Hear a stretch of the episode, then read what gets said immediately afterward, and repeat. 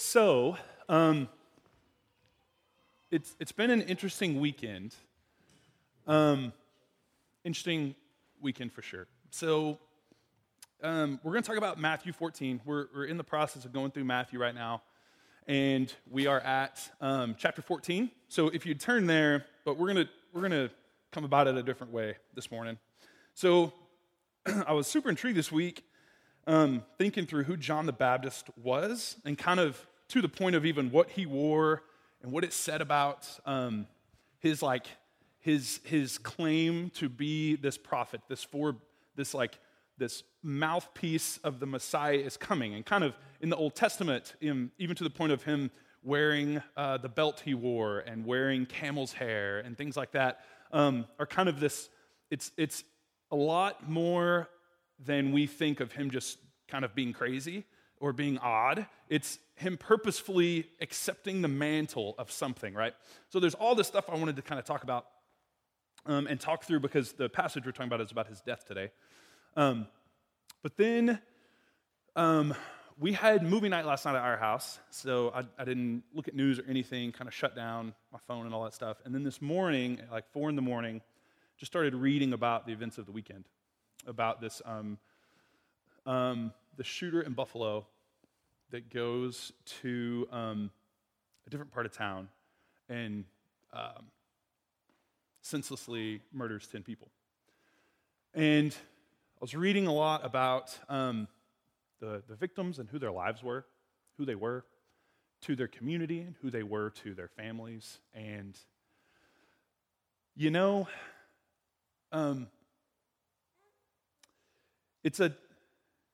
it's an interesting thing, this hate, this like scourge of white supremacy, this ignorance of it, this stupid evil thing, and then the hate that it produces feels daunting to me. It feels so. It's like there's constant gasoline on that fire.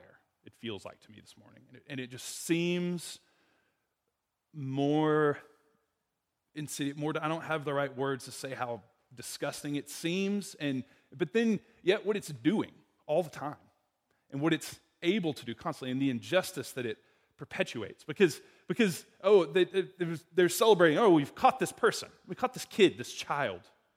Caught him. That great. He's gonna be tried to the full extent of the law. There's no justice in that though. People's lives are gone. They're not coming back. So the justice in that is even distasteful. It's unfulfilling. It can't quench the thirst needed of justice. And we look around and we just need it everywhere. And it's like it's here and not here, or even sometimes too far to grasp. Like we can't have it. And it's discouraging to me. It's discouraging. Here's the thing. Here's what I'm asking myself. And then I want us to read this passage and talk about it in light of these things, even. Switch it all up. But I wonder this morning from 4:30 on how much I abhor hate, really. Like, how much do I hate hatred? And is it just distasteful to me? Is it just something I want at arm's length of my own life? Is it just something that I'm trying not to perpetuate? Or can I not stand that it exists enough to love more powerfully than it? Because I don't think we hate hatred, really. It just embarrasses us, or it makes us sad, or it's far away, or it's not towards you, or it's something in the past. And I don't think we send our bodies and our mouths and ourselves against it. And we're looking at this passage, and justice here, just the same.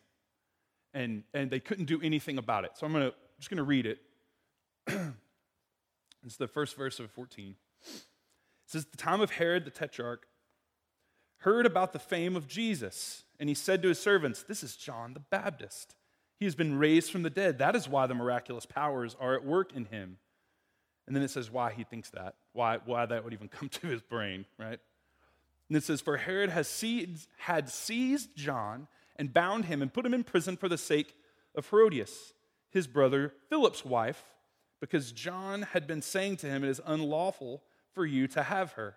And though he wanted him to be put to death, he feared the people because they held him to be a prophet." So here's what happens. You have other Jewish writers and historians of the time, the main one being Josephus, writes about this same thing that happened in the day, okay? Herod has a brother, and his brother's wife is very beautiful, and he wants to have her as his own wife. So they actually go on a diplomatic trip together for some reason, and this is, again, not in scriptures, another like a historical literature at the same time. So goes on a trip, a diplomatic trip with her, and they have this affair, and then he says, "You know what, I need you as my wife.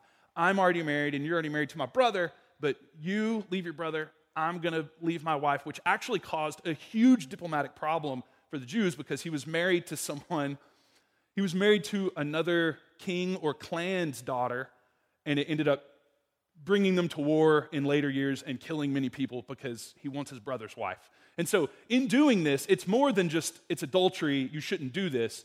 John the Baptist likely knows the consequences that will happen to many people, citizens, innocent Jews, because Herod and this woman have this affair, okay? So it's, again, bigger than just, oh, there's a divorce in my family and I'm remarrying. It's more than that. It's more than we can talk about in however many minutes. But John the Baptist says, hey, this shouldn't be. You should not do this. And he preaches in the streets of war will come upon us, calamity will come upon us if you do this, and it's going to come on you. You'll be judged for this. You need baptism, the repentance of sins. You need this, and it makes Herod hate him, right? Someone speaks for the good of the people to power, and power does what power can do and wants to silence John the Baptist, right? It's not just because John the Baptist is teaching about Jesus. John the Baptist is trying to say bad things will happen to the people you are supposed to lead unless you do something. You don't understand the system you're creating, perpetuating, is going to kill a bunch of people. Please, don't do this. Think about others around you. Herod says, no, I'm going to think about others around me. I'll have what I want. This is what I want. So he puts him in prison. There can be nothing done about it. John the Baptist won't have justice with this, even to the point of he's rotting in a cell. And remember we talked about this weeks ago. He sends his disciples and says, Jesus, please tell me you really are the one. Please tell me. All of this, you will carry the mantle of proclaiming freedom. Please tell me it's you. And do you remember what Jesus says back to him? What does Jesus say back? Anyone?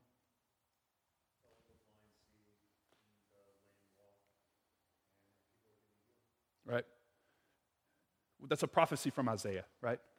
You know what the real sad part is? Do you know what Jesus left out of that prophecy? Proclaiming freedom to the captives, to John the Baptist. Whether he knows, John the Baptist knows the rest of it and will say it for him, or maybe he's telling him there won't be freedom for you. Leaves that out of the prophecy. This familiar passage leaves it out. So rotting in this cell, this is what happens. And then further, the story keeps going.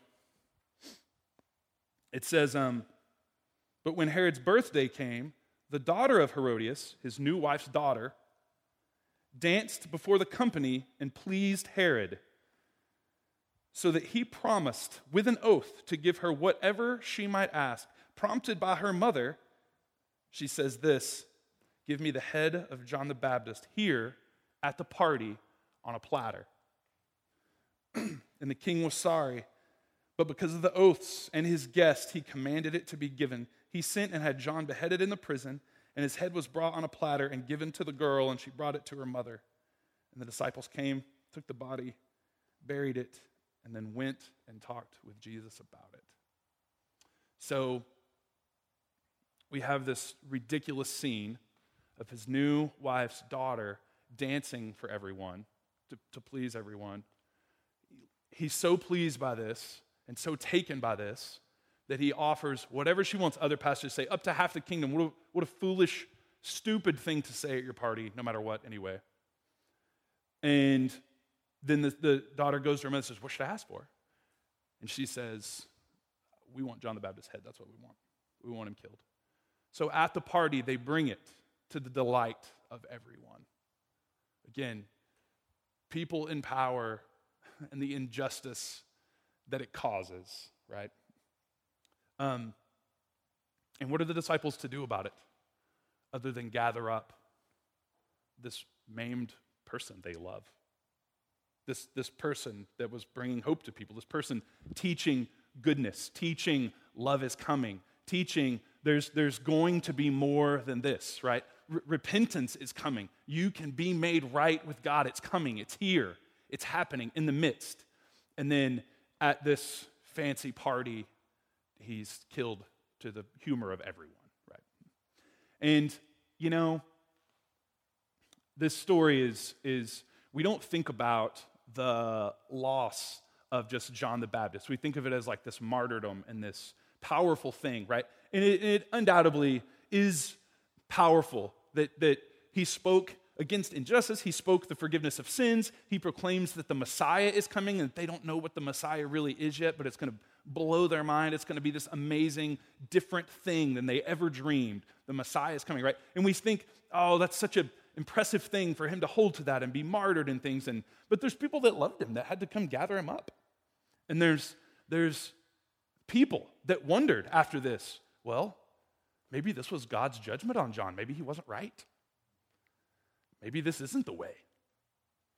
Maybe this disperses some followers, just like it always did in Rome when there would be a zealot or there would be some teacher and they would just kill the power would win, kill them, and the followers would flee, right? And that's how it happens. That's even what they say about Jesus, right? They say, oh, don't worry. If we take care of it, his followers will be dispersed. So let's just do that.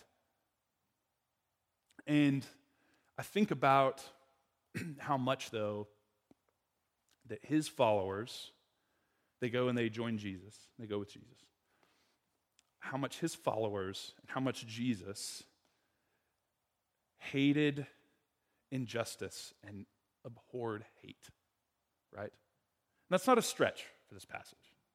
It's not a stretch for how Jesus treats everyone he comes in contact with. How he speaks at the temple when they're abusing people in the name of religion, when they're stealing from them, right? Hates it. When people use religion to gain power, right? The Pharisees, they sound the trumpet. Oh, I'm giving to the poor now. Look at me. Look how beautiful I am. Oh, see me, I'm fasting. Look at my sad face. I am so religious. More power, more power, more eyes on them, more eyes on them. And Jesus says, if that's what you want, you can have that. There's something better, though. And hated those systems and hate and what religion had done to these people, that in the face of it, he just loved aggressively back.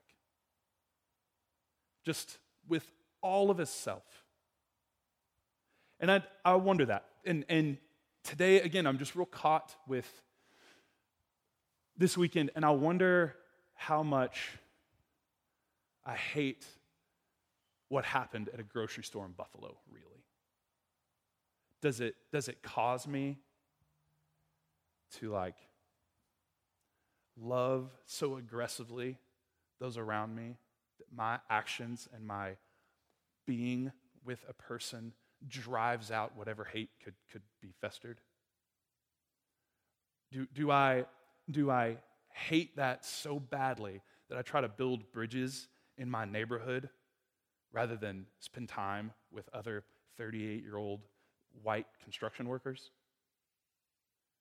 Like, does it really disgust me that people's deaths are a joke at a dinner party? Because they still are. They still are. People's death are at some parties. Do I really abhor that? Do I try to build bridges with churches that don't look like us, that's congregations are a different color or a different style or a different makeup than our small one. And I don't know that I hate enough to do those things. And I really dislike that.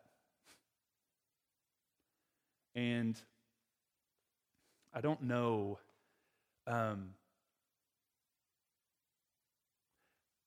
how to teach a good thing to come out of that passage either, to be honest with you. We could skip on down, and there's about to be Jesus giving a bunch of people fish sandwiches, and it's great. It's a happy story. It's really nice. But this one's not. And again, we come back to what we say all the time here, is that Jesus criticizes the people of Jerusalem by saying to them, you don't know when to dance and when to mourn. Too often you just skirt over this sad time and you don't sing the dirge with those who need it. You just move right along to the party and you skip over this deep time of mourning that needs to happen in order to move us to fix something or to do differently. And then when it is time to dance and celebrate, we mourn instead. We don't know, our timing is wrong. We don't feel the community around us. We don't engage in it as it's happening. We don't know when to sing, and we don't know when to cry, Jesus says to them. And it's the same for us. We don't know when to just look at ourselves and say, we are perpetuators of this by not loving violently back, recklessly. We're just not interested in it. It's too hard, and it takes planning and sacrifice. And then we might say awkward things in the lunch area at work, and we might be distasteful to some because that's all we care about is just this justice part. And it's just too much for some people. And so we back away from it, and we're polite at the right time, and we say it when it sounds good, and we are against something when everyone else is against it. And we just live in echo chambers of fake love all the time. And I don't know what shakes us out of that, other than maybe be still and behold him, like we just sang. Maybe being honest with ourselves as we take communion in a minute and say, God, really, this is who we are. I don't hate like I should. I want to. I want to love in the face of it, but I don't. I can't. Whatever it is for you, whatever it is for me this morning, we need to look at it right in the face. So let's try to do that together. I'm going to pray, and then Holly is going to come and lead communion. God, we say these things to you, hoping to be honest with you, hoping to really repent, hoping to really feel something for the love. We hope to be people who repair the breach and restore the streets. But instead, I think we're too comfortable walking on streets we know, sticking to the bridges that get us from point A to point B. Please heal us. Please, families of these people affected by hate, I pray that they know your presence all the more. You say that when suffering comes into our life, that your comfort can come overflow. I pray that it would somehow, that it would through your people, that it would through the love from their families, from their community, from strangers. God, we ask that our lives, our love would displace hate. In Jesus' name.